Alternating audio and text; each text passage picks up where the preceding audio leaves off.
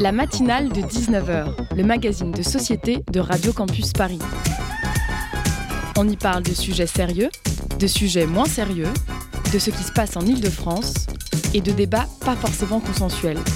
Tous les jours du lundi au jeudi sur le quatre-vingt-treize neuf.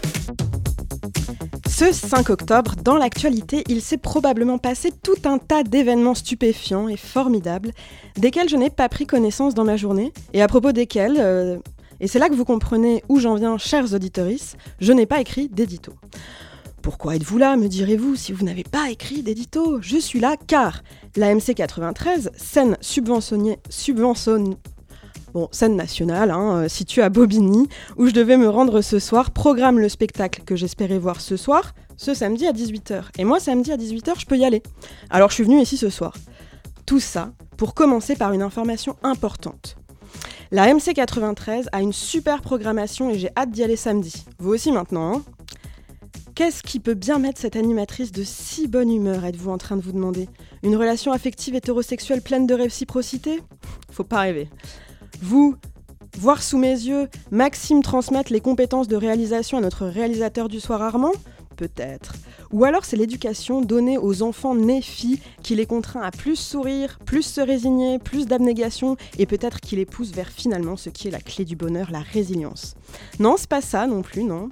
Je suis de bonne humeur parce que j'ai finement observé l'enchaînement des événements de ma journée et que je les ai analysés dans une conscience marxiste et que bien que révoltée, bien que prête à me saisir de toute opportunité d'émancipation supplémentaire et à libérer mes camarades de toutes les luttes d'oppression, j'ai trouvé un grand plaisir à cette analyse. Vous avez besoin d'un exemple. Au quotidien, par exemple, ce qui nous rend tristes ou stressés, ce n'est pas forcément le réchauffement climatique ou l'angoisse de la guerre ou la maladie.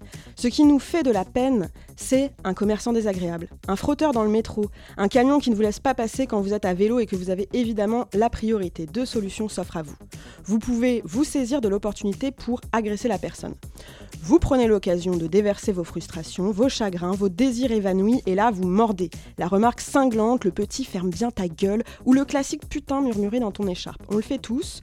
Certains oublient, certains culpabilisent de cette agressivité incontrôlable. Certains la nourrissent et s'en satisfont, car après tout, que faire dans un monde aussi injuste ? L'autre solution, c'est de rester poli. Elle est un peu exigeante, il faut croire en l'équilibre de la société pour que cette politesse vaille le coup ou encore s'enorgueillir d'être bien élevé ou gentil, ce qui est rare certains jours, ou encore être sain. Pour ma part, j'emprunte une troisième solution, l'analyse marxiste de l'événement. Qui sont les sujets ? Quelles sont leurs origines sociales ? À quelles ressources matérielles ont-ils accès ? Sont-ils dans l'exercice de leur travail ou dans leur temps de loisir ? Le conjoint est-il avec eux ? Est-elle absente ? Quel enchaînement d'événements a pu mettre ici, en face de moi, cette personne en train de me casser les pieds ? Et là, une troisième solution s'offre à moi pour réagir à l'événement, sans agressivité, ni même sans me plier à la violence du quotidien, le jeu. Rentrer dans un rôle, une insolence, le temps pris à une rapide analyse de la situation vous permet de trouver cette place qui n'était pas attendue plutôt que d'agresser, plutôt que de vous plier, jouez, surprenez l'autre et surprenez-vous et dépassez complètement le temps de ce générique.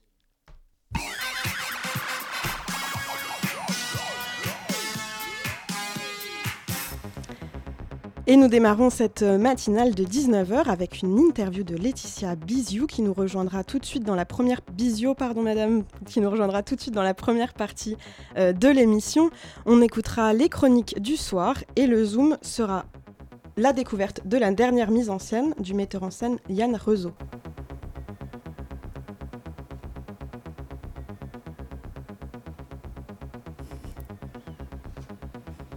Pourquoi on est complice ou complaisant à l'égard de euh, cette, cette pêche-là ? J'ignore la réponse. Euh, j'ignore la réponse, mais vraiment j'aimerais comprendre ça. Moi, je pense qu'on a affaire à quelque chose de plus grave que ça. Le, le lobby suppose une pression par l'extérieur. Et je pense qu'on a en vérité une colonisation de l'appareil d'État par des intérêts privés. Donc le gouvernement est, qui devient lobbyiste de la pêche industrielle, c'est quand même encore une nouveauté. C'est qu'on change de cran. Et, euh, et les arguments qui ont été opposés sont des arguments fallacieux. François Ruffin et Claire Nouvian dans le reportage diffusé la semaine dernière sur la matinale de dix-neuf heures pour cette première partie d'émission euh, consacrée à la pêche à senne démersale. Je laisse la parole à Elfie Bonsoir. Bonsoir. Bonsoir Laëtitia Bisiaux. Bonsoir. Vous êtes euh, chargée de projet de l'association Bloom, association dévouée à l'océan qui œuvre à la préservation de la biodiversité, des habitats marins et du climat. Donc on vous a déjà rencontré le mercredi vingt-huit septembre à l'Assemblée nationale, alors que les députés votaient une proposition de résolution européenne pour interdire la pêche de la, de la senne déma, démersale. Vous êtes euh, invité aujourd'hui pour nous parler de ce qui s'est passé, ou plutôt de ce qui ne s'est pas passé le lendemain de notre rencontre au sein des institutions européennes. En effet, malgré la forte mobilisation citoyenne, l'Union européenne a refusé de voter l'interdiction de cette technique de pêche dans les eaux territoriales du nord de la France et de, le, de, nord de, la, France et de la Normandie. Du coup, première question, qu'est-ce que la pêche de la senne démersale ? Alors la senne démersale, c'est une évolution du chalut. Donc le chalut, ça va être un engin qui est tracté dans le fond marin de manière rectiligne, euh, donc euh, sur une largeur d'à peu près cent mètres. La senne démersale, il faut imaginer comme deux grands bras, donc ce sont des câbles en fait, hein, qui vont encercler une surface d'à peu près trois kilomètres carrés. Et ces câbles vont être mis en vibration et vont faire un mur du son et euh, un mur de sédiments qui vont apeurer le poisson. Et en fait, imaginez un peu comme quand vous prenez vos bras et que vous les euh, rapprochez vers vous, ben, ils font pareil en fait. Et donc les poissons qui sont à l'intérieur de ce carré de trois kilomètres carrés se retrouvent de plus en plus concentrés et le, le filet ensuite le, vient tout capturer. Donc c'est une technique qui est ultra efficace puisqu'en une heure et demie de pêche, ils arrivent à couvrir une, une surface de trois kilomètres carrés. D'accord, donc cette technique est très efficace euh, et vous vous demandiez à ce qu'elle soit interdite. Euh, pourquoi ? Quelles sont les conséquences peut-être environnementales ? Alors les premières conséquences effectivement sont des conséquences écologiques. Cette technique va euh, racler le fond marin et va capturer des espèces euh, qui, euh, qui euh, sans sélectivité en fait. Donc beaucoup de petits poissons, de juvéniles. Et dans une zone de pêche, les eaux territoriales, c'est, ce sont des eaux proches des côtes, des zones de nourricerie, euh, là où les poissons viennent se reproduire. Donc on vient mettre un engin ultra efficace dans une zone qui est ultra vulnérable.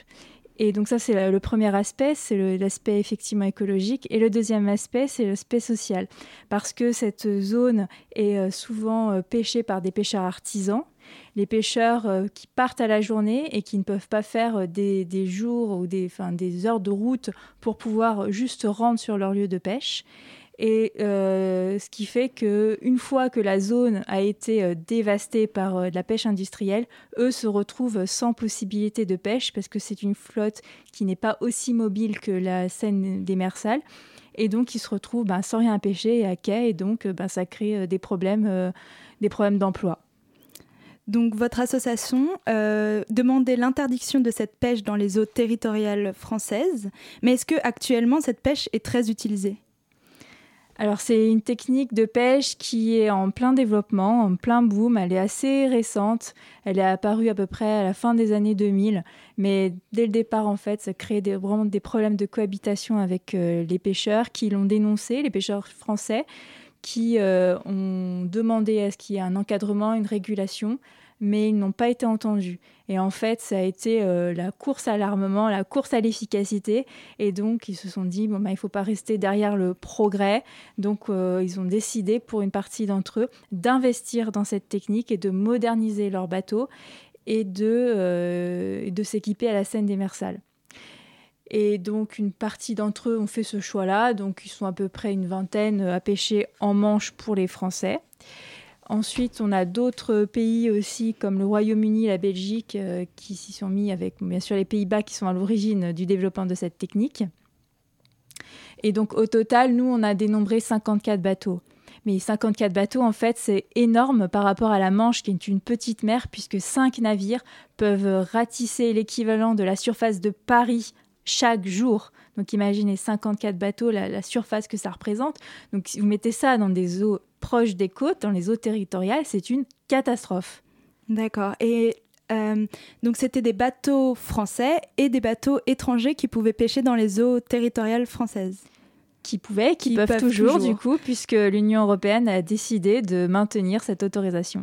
Donc, vous vous êtes tourné vers l'Union européenne pour essayer euh, d'interdire cette pêche. Euh, et est-ce que vous étiez soutenu par euh, des citoyens, par des députés ? Bon, en fait, on avait à peu près tout le monde à, derrière nous. Tout le monde était d'accord, à part, bien sûr, bon, les lobbies industriels néerlandais et certains industriels français. Et malheureusement, le ministre, hein, enfin, le secrétaire d'État Hervé Berville, qui était contre, du coup, le gouvernement Macron.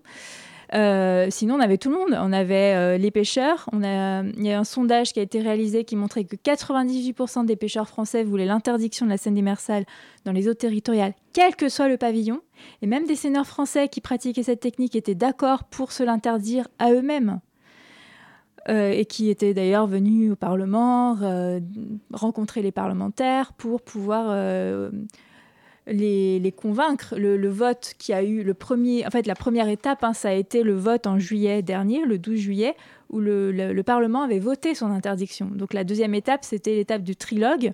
Le trilogue, ce sont des négociations qui sont euh, opaques entre les trois institutions européennes, à savoir la Commission européenne, c'est elle qui propose les lois, le Parlement européen, c'est lui qui les vote, qui amende les règlements, et le Conseil de l'Union européenne, ce sont en fait les États membres.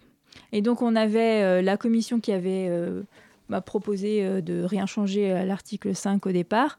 Euh, le Parlement qui voulait modifier euh, cette politique commune de la pêche et euh, le Conseil de l'Union européenne qui, lui, ne voulait rien changer. Et donc, il y a eu ces négociations qui ont eu lieu le vingt-neuf septembre et euh, en fait, le Conseil ne voulait absolument euh, rien changer. C'était une ligne rouge et donc, euh, comme la, la, la, la L'article en question arrivait à péremption, il fallait qu'il y ait un accord et donc ils ont trouvé cet argument-là pour dire que, qu'on n'allait pas changer la réglementation.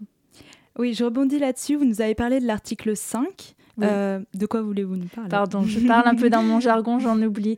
Euh, l'article cinq, c'est un article qui euh, régit en fait l'accès aux eaux territoriales par les autres États membres, les États adjacents. Donc en fait, on se base sur des droits euh, historiques, c'est-à-dire que... Euh, En France, par exemple, en Manche, la zone qui nous concerne, et le bout de la mer du Nord, on va avoir les bateaux belges et les bateaux néerlandais qui vont pouvoir venir pêcher dans les eaux euh, françaises parce qu'ils ont des droits historiques. En revanche, si vous prenez euh, les, je sais pas, les Croates, par exemple, ils n'ont pas de droits historiques, donc ils n'ont pas le droit de venir pêcher dans les eaux territoriales d'une largeur de à peu près vingt-deux kilomètres, douze mille nautiques, c'est la, la distance.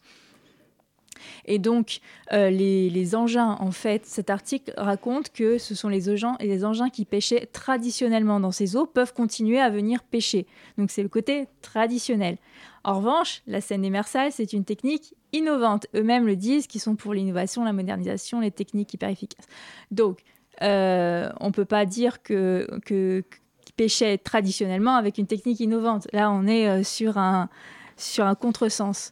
Et donc, on a expliqué aux, aux parlementaires, au Parlement européen et aux, aux, aux différents États membres, aux ministres, enfin, à tout le monde, que euh, la, la, la, la politique commune de la pêche, cet article qui régit l'accès aux eaux, est vraiment concentré sur les, les, les, les navires qui pêchent traditionnellement, c'est-à-dire le chalut, parce que c'était l'engin qui était, à l'époque, pêché quand le, la politique commune s'est mise en place. D'accord. Voilà. Donc, il, il joue sur le mot traditionnel en disant traditionnellement, ce sont ces États-là qui pêchaient dans cette région, donc ils ont le droit de continuer. Et vous, vous pré- préconisez l'utilisation de traditionnel dans le sens la technique de pêche traditionnelle ? Bah, traditionnellement, oui. En fait, il y a également une autre, enfin, euh, dans, dans ce même article, une annexe avec euh, les, les détails des engins. Et en fait, lorsque l'Espagne est venue rentrés dans l'Union européenne, ils ont pris comme référence dix-neuf cent quatre-vingt-quatre où ils disent que ce, que ce sont les engins de pêche qui, qui étaient utilisés en dix-neuf cent quatre-vingt-quatre. Ils, ils précisent bien ça. Donc, c'est, c'est pas simplement le fait qu'un État vienne, c'est aussi l'engin de pêche qui était utilisé. D'accord. Il y a déjà un consensus, du coup, sur cette, euh, ce, ce sens du mot traditionnel, finalement. En tout cas, et c'est indiqué, euh, oui, dans l'article en question. En oui. D'accord. Et euh, donc, vous étiez soutenu par euh, beaucoup de pêcheurs. Vous, êtes, vous aviez euh, les députés qui ont, qui ont, qui ont voté... Euh, un jour avant la décision euh, de, un peu opaque dont vous nous parliez. Et comment vous expliquez qu'au euh, final, euh, l'État français n'ait pas suivi votre préconisation ? Alors, juste euh, petite correction, ce n'était pas un vote, en fait. C'était euh, Monsieur Jumel, Sébastien Jumel, qui est, qui est député euh, à l'Assemblée nationale, qui a déposé une proposition de résolution européenne pour en fait euh, forcer, euh, on va dire, euh, la France à défendre euh, l'interdiction euh, de la senne démersale. Euh, et c'était pas un vote, en fait, c'était simplement euh, proposer, enfin dire j'ai posé mon texte. Euh, le vote aura lieu euh, plus tard. Et ce texte a été euh, signé par cent quarante euh, députés. Alors, pour répondre à votre question, pourquoi euh, la France était opposée, ben, je n'ai toujours pas de réponse. La réponse que le ministre nous a faite est insatisfaisante. C'est un tissu de mensonges. Il prétend que le, le, l'interdiction de la senne démersale allait mettre en péril euh, l'article cinq de la politique commune de la pêche. C'est faux. On a, fait une, on a travaillé avec des juristes. Le Parlement européen a demandé une étude juridique qui a montré qu'il n'y avait aucun problème sur cet euh, amendement, le, le, à tel point que, qu'on a gagné le vote au Parlement européen le douze juillet, donc il n'y avait aucun problème. Seulement, ben, ils, ils, ils manquent d'arguments, donc ils ont trouvé cet argument-là qui est fallacieux pour dire que, qu'il y avait un... qu'il y avait un problème sur, euh, sur l'amendement, qu'il était discriminatoire, et cetera. Donc c'est faux. On, on ne sait pas pourquoi. Vraiment, il euh, n'y a aucun argument ration, rationnel, puisque, ce sont, euh, puisque les pêcheurs sont en demande, quatre-vingt-dix-huit pour cent d'entre eux, les parlementaires étaient, étaient d'accord en ce sens, les O N G aussi, donc voilà, vraiment c'est un mystère. D'accord. Donc, dans l'état actuel euh, du droit, est-ce qu'il existe quand même des interdictions euh, de cette pêche dans les eaux territoriales françaises, même si elles ne sont pas au niveau européen ?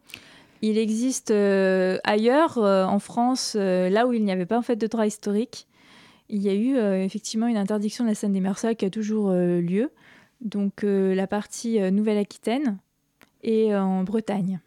Mmh. Donc euh, comme il euh, n'y a pas de navires euh, belges ou néerlandais ou, ou d'autres qui viennent euh, par des droits historiques, ils ont pu s'interdire euh, à eux-mêmes et donc du coup, ben voilà, c'est bloqué quoi. Mmh.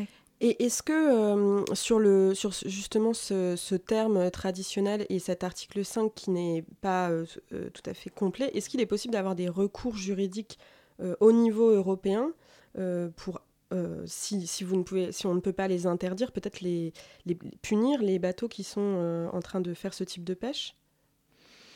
C'est une bonne question. On est en train d'étudier en fait les voies juridiques euh, qui pourraient s'offrir à nous. Pour l'instant, on a quelques pistes, mais rien encore de bien concret. Donc, euh, on étudie euh, ces questions-là, mais a priori, pour nous, c'est vraiment une mauvaise interprétation de la réglementation européenne, puisque, ce, puisque euh, une senne démersale n'est pas un engin qui pêchait traditionnellement. Donc euh, voilà, on va... Évidemment, on ne va pas lâcher le combat. Hein. Ce n'est pas parce qu'on a perdu ce trilogue euh, le vingt-neuf septembre pardon, que, que le combat est fini pour autant. Justement, on demandait s'il y avait des recours contre les bateaux, mais vous n'avez pas non plus de recours contre la décision, le trilogue en lui-même, qui est la décision opaque. Il n'y a pas de possibilité de dénoncer cette décision devant une cour ? Ben, c'est, c'est un peu compliqué parce que, comme je disais, euh, l'article cinq euh, arrive à péremption le trente et un décembre deux mille vingt-deux. Et si cet article-là n'existe plus, il y a, en fait, l'accès est libre à tous les douze mille de tous les pays. Donc, en fait, on aurait n'importe quel pays qui pourrait venir pêcher dans n'importe quelles eaux territoriales. Donc, c'est l'argument qui a été utilisé par le gouvernement pour dire qu'il ne fallait pas interdire la senne démersale. Donc, si, euh, si on empêchait, par exemple, le, le, l'accord de trilogue arrivé au bout, puisque l'étape ensuite, après le trilogue, en fait, le Parlement européen... va euh, voter pour dire on adopte le texte ou on rejette le texte. Et là, ça repartirait en deuxième lecture. Sauf qu'on n'a pas le temps de refaire une deuxième lecture. On est pressé par le temps. Donc, euh, évidemment, on ne va pas appeler à rejeter le texte euh, au, au Parlement européen. Ce serait un non-sens, ce n'est pas ce qu'on veut. Donc, euh, bon, le texte sera adopté et voilà, quoi. C'est la décision en, telle qu'elle, à l'heure actuelle, on, on étudie, voir s'il y a d'autres possibilités. Mais... Voilà, pour l'instant, c'est encore, euh, c'est encore frais. On, est, on a quelques pistes, mais encore rien de, rien de bien concret. Et on continue de réfléchir à ça tout de suite après une petite pause quand même.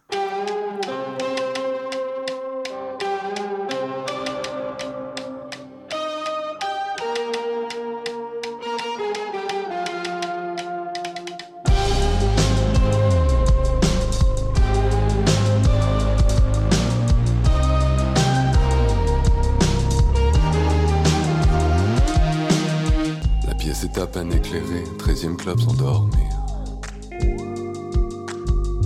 face du miroir élancé se profile mon avenir.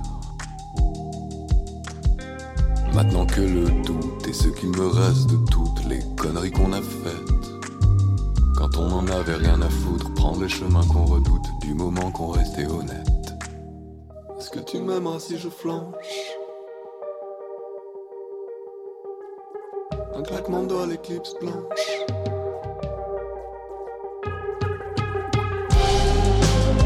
J'irai aux quatre coins du monde, de Tokyo jusqu'à Londres, enlever ce poids de nos épaules. Quatre coins du monde, j'irai aux quatre coins du monde, de Tokyo jusqu'à Londres, enlever ce poids de nos épaules. Remettre à demain chaque seconde, si je me plante, si l'on triomphe, si je me lève ou si je tombe. Comme un chiot ivre aux premières neiges, nos discussions comme au collège, nos découvertes sont tout ce qui compte. Je veux des verres noirs aux bulles d'or, un théâtre d'étoiles multicolores.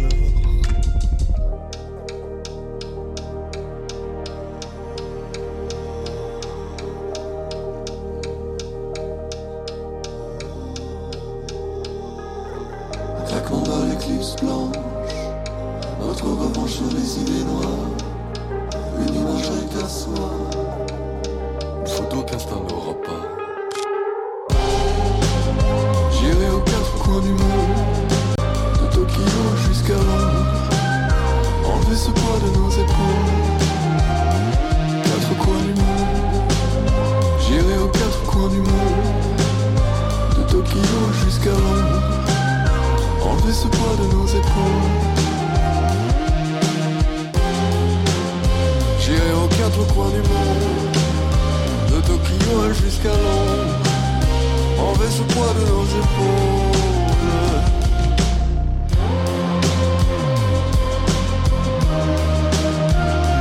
Quatre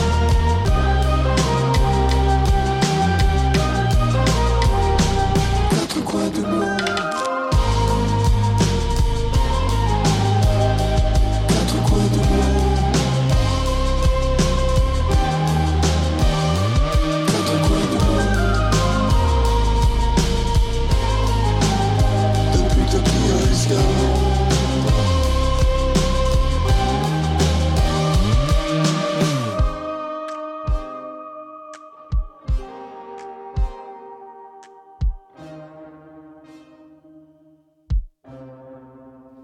Quatre coins du monde de Gwyn...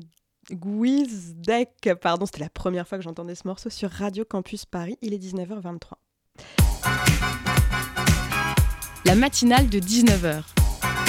Du lundi au jeudi sur Radio Campus Paris. Il est désormais dix-neuf heures vingt-quatre et vous êtes toujours sur la matinale de dix-neuf heures. Nous sommes avec Laëtitia Bisiaux. Donc nous avons vu que la euh, senne démersale n'a pas été la technique de pêche de la senne démersale n'a pas été interdite euh, au niveau européen et que cela a des conséquences euh, désastreuses de, du côté écologique et aussi du côté social.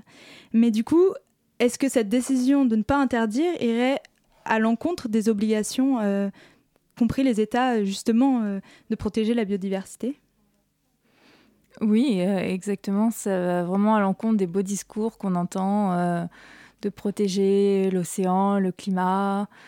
Euh, donc euh, là, on avait une, une action euh, concrète, rapide et, et sans douleur hein, pour, euh, pour les pêcheurs, puisque... Euh, Cette senne démersale dans les, dans les eaux territoriales n'a rien à y faire. Ils pouvaient quand même continuer à pêcher à l'extérieur, même si ce n'est pas ce que nous, on défend. Mais voilà, c'était, c'était très facile. C'était, c'est une, une occasion vraiment manquée de la part de la France de, de remplir ses obligations. Ouais. Et il en va de même, du coup, pour la protection de ces pêcheurs euh, eux-mêmes. Est-ce que la France a pris des, des engagements pour protéger les pêcheurs ? Ben... Par rapport à la senne démersale, hein, je vais me concentrer sur, euh, sur ce sujet-là, puisque sinon il y aurait trop de choses différentes. Mais euh, la, la seule solution que les, le, le ministre nous a proposé, c'est de faire un accord qui encadrerait entre guillemets la scène. Donc on n'est pas du tout sur une interdiction, mais sur un encadrement. Et en fait, le, l'accord en question qui s'appelle le Gentleman Agreement, qui n'a rien de gentleman, qui est en fait un pacte avec les industriels pour légitimer leur présence en Manche. Et c'est plus en fait un plan d'expansion de la senne démersale. Donc euh, le ministre pousse pour qu'il y ait un accord euh, rapide euh, sur ce sujet-là. Donc euh, c'est vraiment insatisfaisant en tout cas à l'heure actuelle. Donc euh, non, il n'y a, y a rien, il n'y a pas de plan encore pour vraiment euh, protéger les pêcheurs de, de cette technique de pêche. On l'a vu en fait sur le sujet de la pêche électrique. C'est un sujet sur lequel on a beaucoup travaillé. Euh, on était en campagne pendant plusieurs années. Pareil avec les pêcheurs, les su- le sujet est le même. C'était une technique innovante, soi-disant innovante, pratiquée par euh, des industriels néerlandais qui ont en fait euh, ravagé la mer du Nord, mais vraiment ravagé, à tel point que les pêcheurs euh, du nord de la France se sont retrouvés sans rien à pêcher. Les faillites se sont multipliées. La criée de Dunkerque a fait faillite, faute d'apport de poissons. Imaginez une criée qui fait quand même faillite. Donc euh, voilà, ils ont laissé un port euh, qui, qui est aujourd'hui euh, meurtri, qui, qui est vide. Il n'y a plus que quatre pêcheurs euh, maximum euh, à Dunkerque. Et le danger, ben, c'est que ça se propage euh, à Boulogne-sur-Mer, puisque les pêcheurs ont déjà beaucoup souffert de la pêche électrique. Et la senne démersale, c'est un peu le coup fatal. Donc ne pas euh, avoir adopté cette inter- interdiction alors qu'il y a eu... Euh, y a eu euh, beaucoup de, enfin, une ressource mise à mal et, euh, et des entreprises euh, au bord de la faillite. Euh, en fait, il y a vraiment, vraiment nécessité aujourd'hui de prendre des, ac- des mesures fortes et c'est certainement pas un pacte avec les industriels qui va permettre de résoudre les problèmes. Et le, les, vous, vous, vous disiez que vous n'êtes pas à la fin de la lutte, qu'évidemment vous n'allez pas abandonner. Est-ce qu'il est possible d'envisager une interdiction peut-être au plan européen ou quelles sont, quelles sont les prochaines étapes pour vous ? Alors en fait, si on voulait l'interdire au niveau européen, il faudrait euh, amender le règlement qui s'appelle mesures techniques, qui régit euh, toutes les mesures euh, techniques de la pêche, donc le maillage, et cetera. Et en fait, ce règlement a été euh, modifié en deux mille dix-neuf. C'est lui-même qui interdit la pêche électrique. Donc euh, le, le règlement ne va pas être amendé euh, tous les trois ans. Tous les... Voilà, donc euh, c'est pas avant plusieurs années. Donc euh, pour l'interdire au niveau européen, euh, c'est pas avant très très longtemps. Alors, bah, euh, désolée pour cette décision, en tout cas, mais merci Laëtitia Bisiaux euh, de nous avoir euh, guidés et éclairés dans ces rouages administratifs qui détruisent euh, notre environnement. Euh, merci Elfie pour euh, cette interview.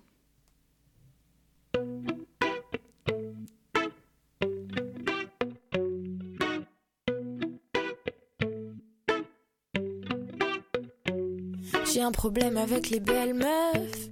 Elles me fascinent et je peux pas m'empêcher de les bouffer du regard. Dès que j'en croise une au détour d'une teuf, je sens ma langue qui s'agite comme un poisson dans son bocal. Blonde incendiaire, sévère ou pompière, laissez-moi être la pâtisserie sous les doigts nus de la boulangère. Et les petites brunes, je sais que sous leurs airs de petites gamines ingénues se cachent des talents culinaires. Jouer, jouer avec elles, qu'elles posent leur bouche sur la mienne. Je voudrais pas leur faire de la peine, parce qu'au fond je suis pas sûre. Garçon, fille, moi je dis oui, mais je deviens peut-être à la mode. Je vois s'élargir mes envies, j'ai pas assez avec les hommes, peut-être que je suis dans le déni. Je suis perdue par les codes,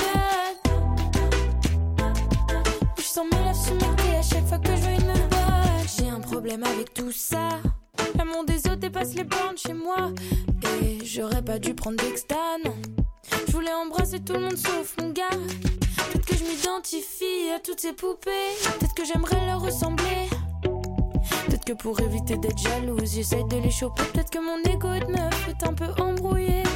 Jouer, jouer avec elles, qu'elles posent leur bouche sur la mienne. Je voudrais pas leur faire de la peine, parce qu'au fond je suis pas sûre.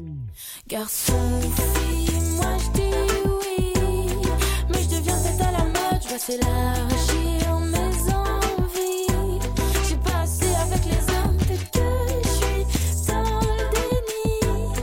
Je suis perdue par les codes, je sens mes lèvres s'humider à chaque fois que je veux une meuf.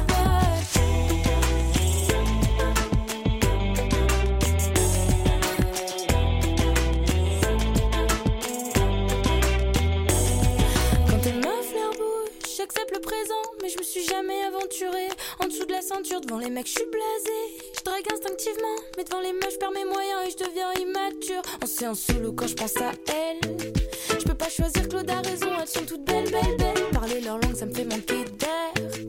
Elle est plus efficace que toutes les copulations de misère.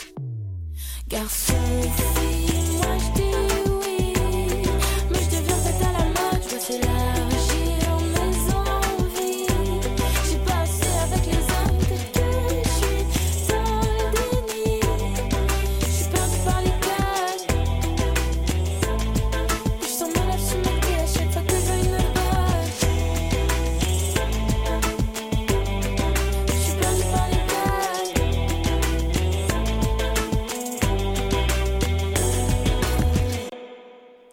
Et c'était Meuf de Olympe Chabert à dix-neuf heures trente et une sur Radio Campus Paris. Le Zoom dans la matinale de dix-neuf heures. Marie, salut. Je te lance, Marie, pour le Zoom non. d'aujourd'hui qui a été enregistré lundi. Dis-nous tout. Eh bien, alors est-ce qu'on m'entend déjà ? C'est bon ? Oui. Alors, la pièce de, de l'Ambition, écrite et mise en scène par Yann Reuzeau, elle est représentée les mercredis, jeudis, vendredis et samedis depuis le vingt-quatre août et jusqu'au treize novembre à la Manufacture des Abbesses. Et euh, donc, il en est d'ailleurs le fondateur, Yann Reuzeau. On en a parlé avec lui et Inès Weinberger et Clara Baumzecer, je, j'espère que je le prononce bien. Je vous laisse écouter l'interview qu'on a réalisée lundi à la Radio Campus Paris. Yann Reuzeau, Inès et Clara, comédiennes, vous êtes avec nous aujourd'hui. Bonjour. Bonjour. Bonjour. Ça fait maintenant quelques semaines que vous jouez cette pièce. Alors, comment ça se passe ? Est-ce qu'on peut faire un petit état des lieux ? Ça se passe bien.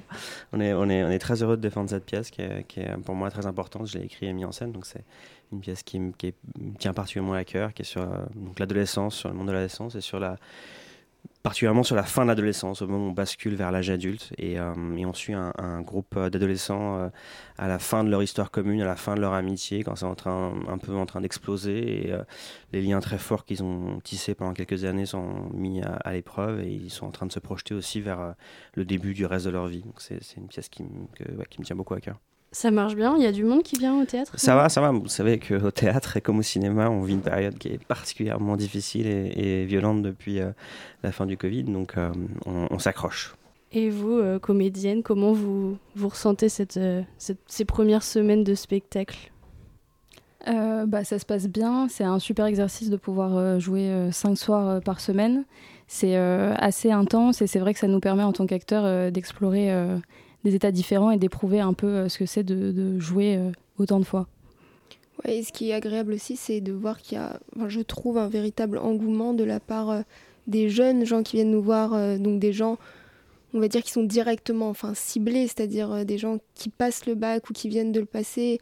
Euh, y a vraiment des gens qui se retrouvent quoi, dans ce qu'on fait et qui viennent nous le dire, et ça, c'est franchement formidable, quoi. C'est, c'est vrai que le théâtre, c'est un, un art où il y a beaucoup de spectateurs qui sont assez âgés, on va pas se mentir. Et, et là, sur cette pièce-là, on a un public qui est particulièrement jeune, euh, à cause du thème probablement, mais et c'est vrai que c'est assez touchant de voir autant de jeunes qui s'intéressent à ça. Sur le site euh, de, du théâtre, on peut dire que l'adolescence n'est pas un sujet, c'est une immensité. Ce n'est pas un passage en âge de transition, mais presque une vie entière que l'on vit à cet âge-là. Vous parlez de mille transitions, mille questions qu'il n'est pro- probablement pas possible de synthétiser dans une pièce. Pourquoi vous avez fait le choix d'angler sur, euh, sur la fin de l'adolescence ? Parce que c'est le moment où, où on bascule justement, on a, on, a, on a été enfant pendant très longtemps, on a été adolescent pendant très peu de temps finalement, et on a changé beaucoup de fois pendant cette période-là. Et c'est le dernier basculement vers qui on va être important. On peut changer évidemment quand on est à l'âge adulte, mais, mais moins souvent et de manière moins brutale souvent. Et, euh, et c'est assez fascinant, je trouve, ce, ce, ce moment de prise de conscience. Euh, parfois, c'est une, d'une minute à l'autre, on, on grandit, parfois ça, ça s'étire sur plusieurs années, mais c'est quand même un temps très très court. Et, euh, et ouais, je trouve ça assez, assez fascinant à explorer. Le sujet de cette pièce de théâtre, il vous touche personnellement ? Euh, ouais, c'est, c'est, c'est un, un âge que je trouve euh, fascinant et dingue et, et extraordinaire. Donc, euh, donc ouais, c'est, c'est, c'était une vraie envie d'aller, d'aller sur ce sujet-là depuis, depuis très longtemps. Donc Inès, par exemple, en tant que comédienne, qu'est-ce qu'on ressent dans cette pièce de théâtre ? Euh, on passe par beaucoup d'émotions assez intenses. C'est vrai que c'est une pièce où on est cinq comédiens très engagés sur scène. Euh, on a tous un parcours euh, assez, euh, assez intense pendant la pièce. On passe par plein d'émotions différentes. Et je pense que c'est ça aussi qui plaît aux spectateurs, c'est qu'on on les bouscule pas mal. Et que c'est un théâtre qui est très proche du réel. L'écriture est vraiment très proche du parler dans la, dans la vie. Et euh, c'est ça qui est très intéressant aussi. Vous vous identifiez, vous, Clara, à tout ce qui se passe dans cette pièce de théâtre ? Ah oui, puisque euh, enfin, ce que disait Inès, c'est très vrai, c'est qu'il y a un, euh, un véritable investissement de notre part. Je crois que aussi, enfin, c'est dû euh, au travail qu'on a fait avec Yann euh, avant, enfin, pendant les répétitions. Je crois que chaque soir, on se dit que... Enfin, on donne tout et, et chaque soir, on recommence et c'est différent, évidemment.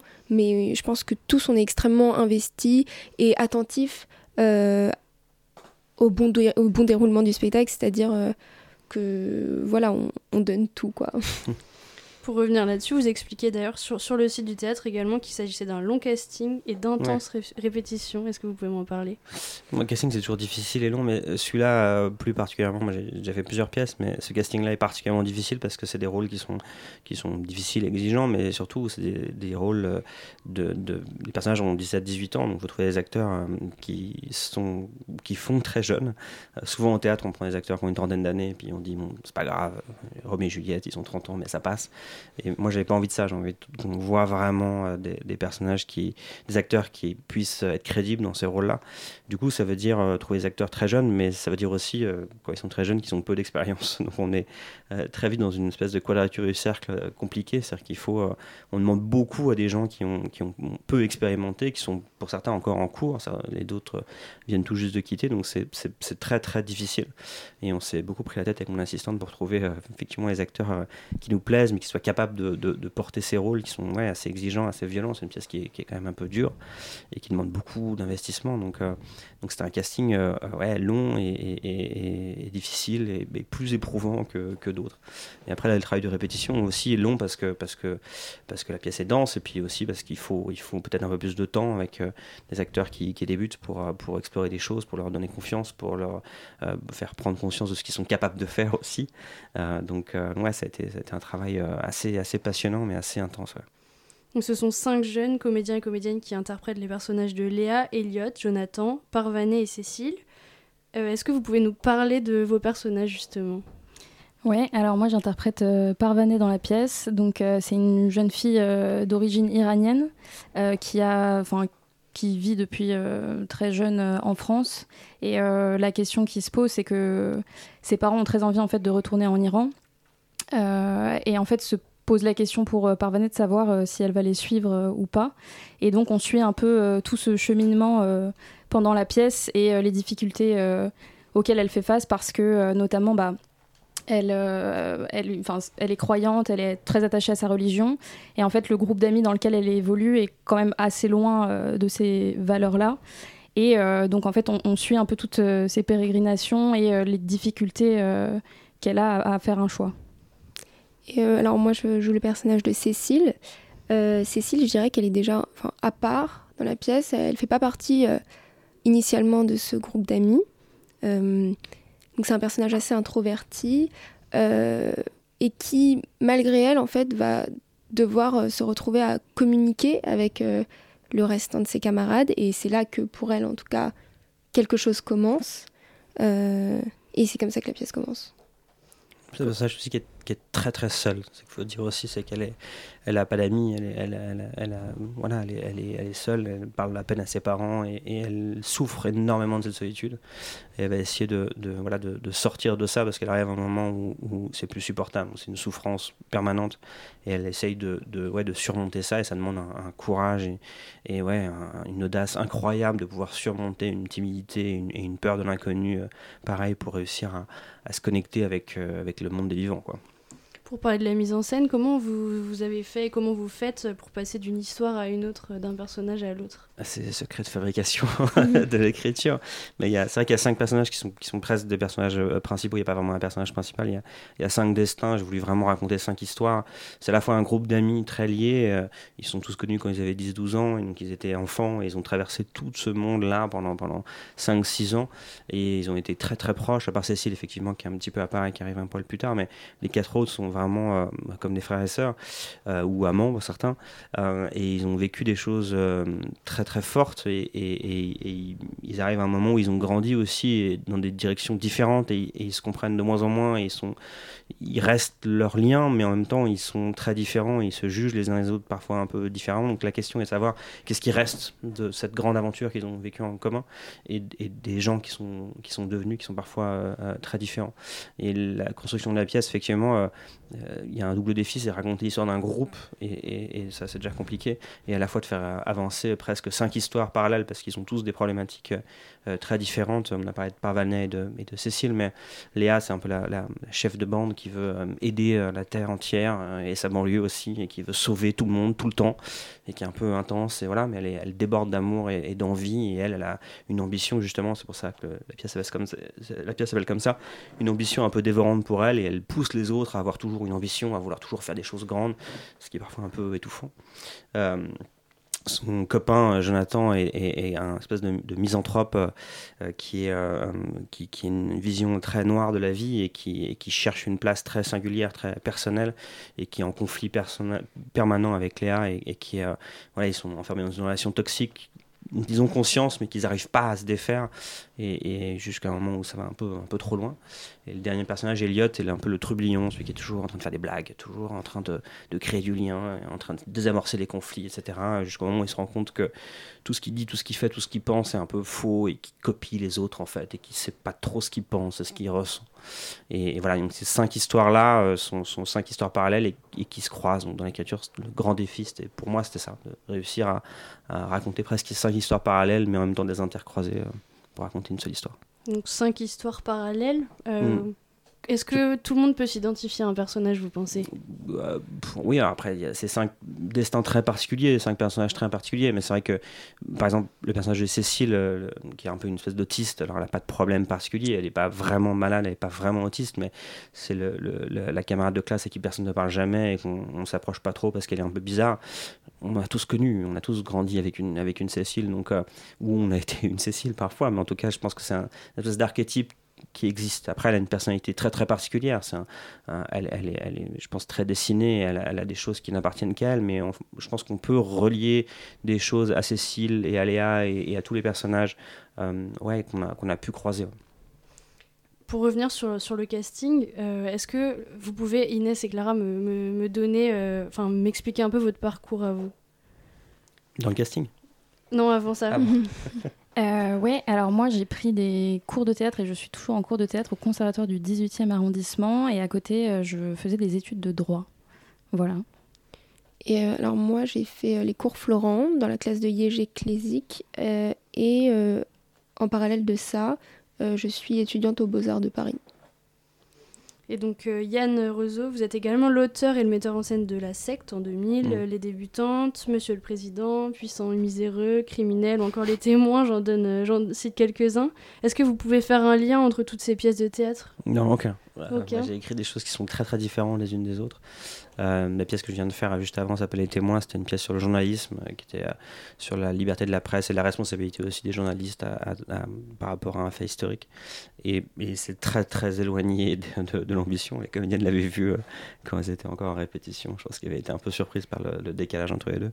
Mais c'est ça qui m'intéresse, c'est de faire des choses très différentes les unes des autres à chaque fois. Yann Reuzeau, Clara, Inès, merci d'être venus en studio aujourd'hui. Merci beaucoup. Merci de votre invitation. C'était lundi dans les studios de Radio Campus Paris. Je le rappelle, la pièce elle sera jouée jusqu'au treize novembre à la Manufacture des Abbesses.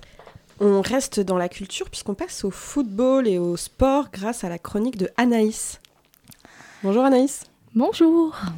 Alors, la Coupe du Monde approche. Ah là là, qui se rappelle pas de la victoire de la France ? On doit bien associer ça à des moments joyeux.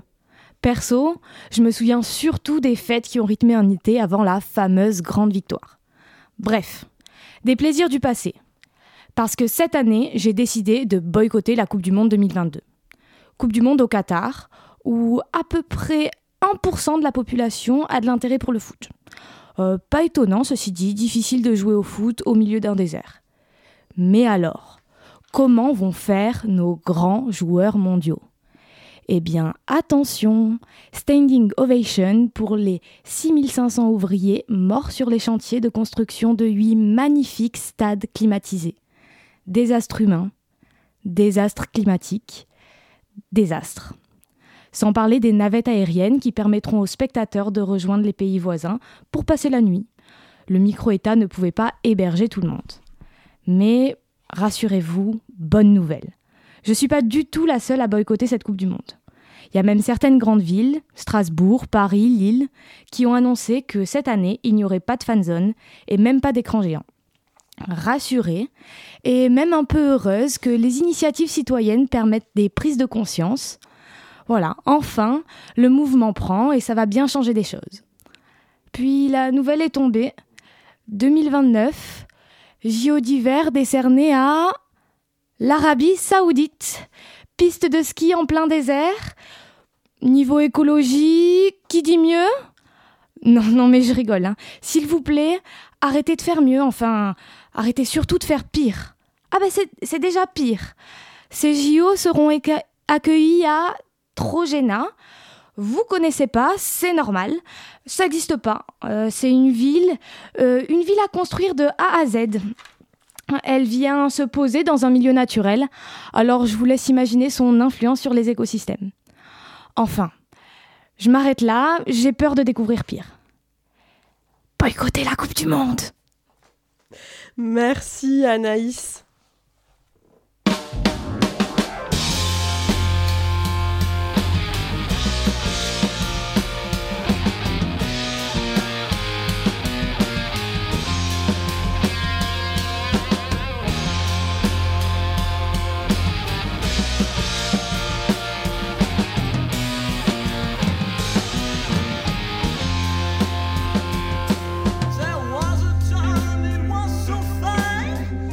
Well,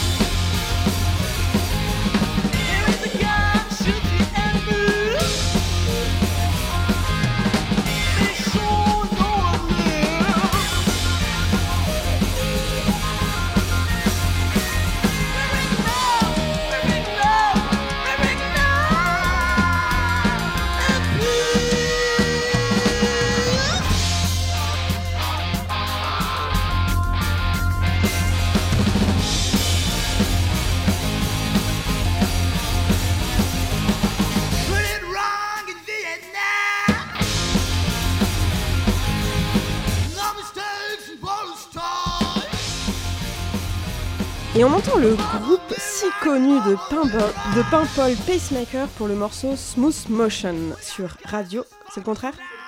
Et on entend le morceau Smooth Motion. Pas, c'est l'inverse. C'est l'inverse. C'est le groupe Smooth Motion. Je crois que c'est Marie qui doit désannoncer ce morceau. Ouais, je vais animer l'émission sinon. Mais absolument Marie, c'est tout à fait ce dont on avait envie. Ok. Bon, ouais, voilà, c'était, c'était euh, Smooth Motion, la chanson Pacemaker. Ils viennent de Paimpol. Je me tourne vers Maxime qui est entré dans ce studio, qui nous a rapporté les super nouvelles de son expertise en pêche. Oui, tout à fait. Mais d'abord, il faut que tu lises le texte que je t'ai écrit. Nous en avons parlé au début de l'émission. La senne démersale est une technique de pêche controversée qui ne respecte pas la biodiversité. Mais existe-t-il des techniques de pêche respectueuses de l'environnement ? Pour en parler, nous recevons Jean-Pierre à la ligne. Bonsoir, Jean-Pierre à la ligne. Bonsoir. T'as encore euh, du texte. Vous... alors, tu vas voir, je vais le lire très bien alors que c'est la première fois que je le découvre. Vous êtes auteur de livres... Ne noyons pas le poisson avant de l'avoir tué. C'est difficile de lire un texte qui me fait hurler de rire, Maxime. Pourquoi êtes-vous si drôle ? Monsieur Jean-Pierre à la ligne, vous êtes auteur du livre « Ne noyons pas le poisson avant de l'avoir tué », où vous exposez différentes techniques pour pêcher en respectant la nature. Oui, en effet, car voyez-vous, la pêche, oui, mais la pêche pourquoi ? Pour manger du poisson. Oui, certes, mais on peut manger du poisson en allant chercher à la poissonnerie. Oui, mais le poisson de la poissonnerie, il a bien été pêché. Bah non, puisqu'on va le chercher à la poissonnerie. Mais avant d'arriver à la poissonnerie, des gens ont dû le pêcher. Quoi donc ? Le poisson. Ah oui, tiens, j'y avais jamais pensé. Bref, oui, donc la pêche, pourquoi au final ? Pour créer un lien avec le poisson. Le poisson a besoin de se sentir en confiance. Il a besoin d'être hameçonné avec douceur. Il doit consentir à sa propre pêche. C'est d'ailleurs pour ça que je mets toujours un flyer explicatif sur ma canne à pêche. Ah, il dit quoi, ce flyer ? Il dit... « Bonjour, si vous mangez cet hameçon, cela signifie que vous êtes consentant pour être pêché. Bonne journée. » Ainsi, le poisson sait où il s'aventure. Mais vous êtes sûr que les poissons savent lire ? Évidemment. Des semaines auparavant, je jette des manuels d'orthographe dans l'eau, mais j'ai d'autres méthodes pour amadouer les poissons. Ah oui ? Oui, je pratique l'hypnose.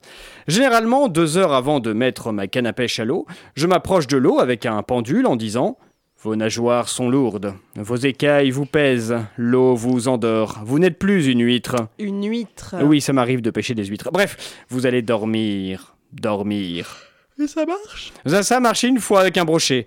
Bon, il était mort, mais je l'ai attrapé quand même. Très bien. Et sinon, euh, d'autres techniques ? Oui, j'ai celle que j'ai appelée la technique la croix. Ah, et c'est quoi la croix ? C'est une marque d'eau de Javel. Et ça consiste à quoi ? À balancer quatre-vingts litres d'eau de Javel dans l'eau. Ça tue les poissons et après je peux les attraper sans canne à pêche. Mais dans ce cas, euh, monsieur Jean-Pierre à la ligne, il ne faut pas les manger. Oui, mais ça c'est pas grave, je les ai pêchés. Ou sinon, j'ai une autre technique qui s'appelle la chasse. Alors... c'est quoi la chasse ? C'est un mélange de chasse et de pêche. Je prends un fusil, je tire dans l'eau dans l'espoir de viser un poisson. Et, mais vous arrivez à les voir avant de tirer ? Non, c'est pourquoi il est nécessaire d'avoir beaucoup de cartouches ou plusieurs fusils. Et vous avez réussi à attraper combien de poissons avec toutes ces techniques ? Trois et un chat, mais c'était pas volontaire. Bon, merci Jean-Pierre à la ligne de nous avoir partagé vos techniques de pêche. Je sens que l'écologie n'en va que mieux. Dans ce studio, pour cette émission du cinq octobre, nous avons pu entendre ce soir les voix de la culture, de la lutte environnementale, de l'actualité. Et cette matinale prend fin. Cette matinale qui a été coordonnée par les bons soins de Marie, que vous pouvez contacter d'ailleurs pour rejoindre nos équipes de bénévoles et animer cette émission à votre tour sur l'adresse mail lamatinale arobase radiocampusparis point org. Vous pouvez aussi retrouver cette émission en podcast sur radiocampusparis point fr org. Point org aussi, tout est en org parce qu'on est une super association. Cette matinale, ça je l'ai déjà dit, voilà. Merci à toute l'équipe de ce soir d'avoir préparé Elfie, l'interview et Marie ce Zoom. Merci à Anaïs et Maxime pour les chroniques. Pour euh, ma part, je vous retrouve tout bientôt sur Radio Campus Paris. Restez à l'écoute. On sait ce qu'il y a après ? Extérieur Nuit. Ah mais c'est super ! Après vous avez l'émission de, de cinéma de Radio Campus Paris, Extérieur Nuit. À bientôt.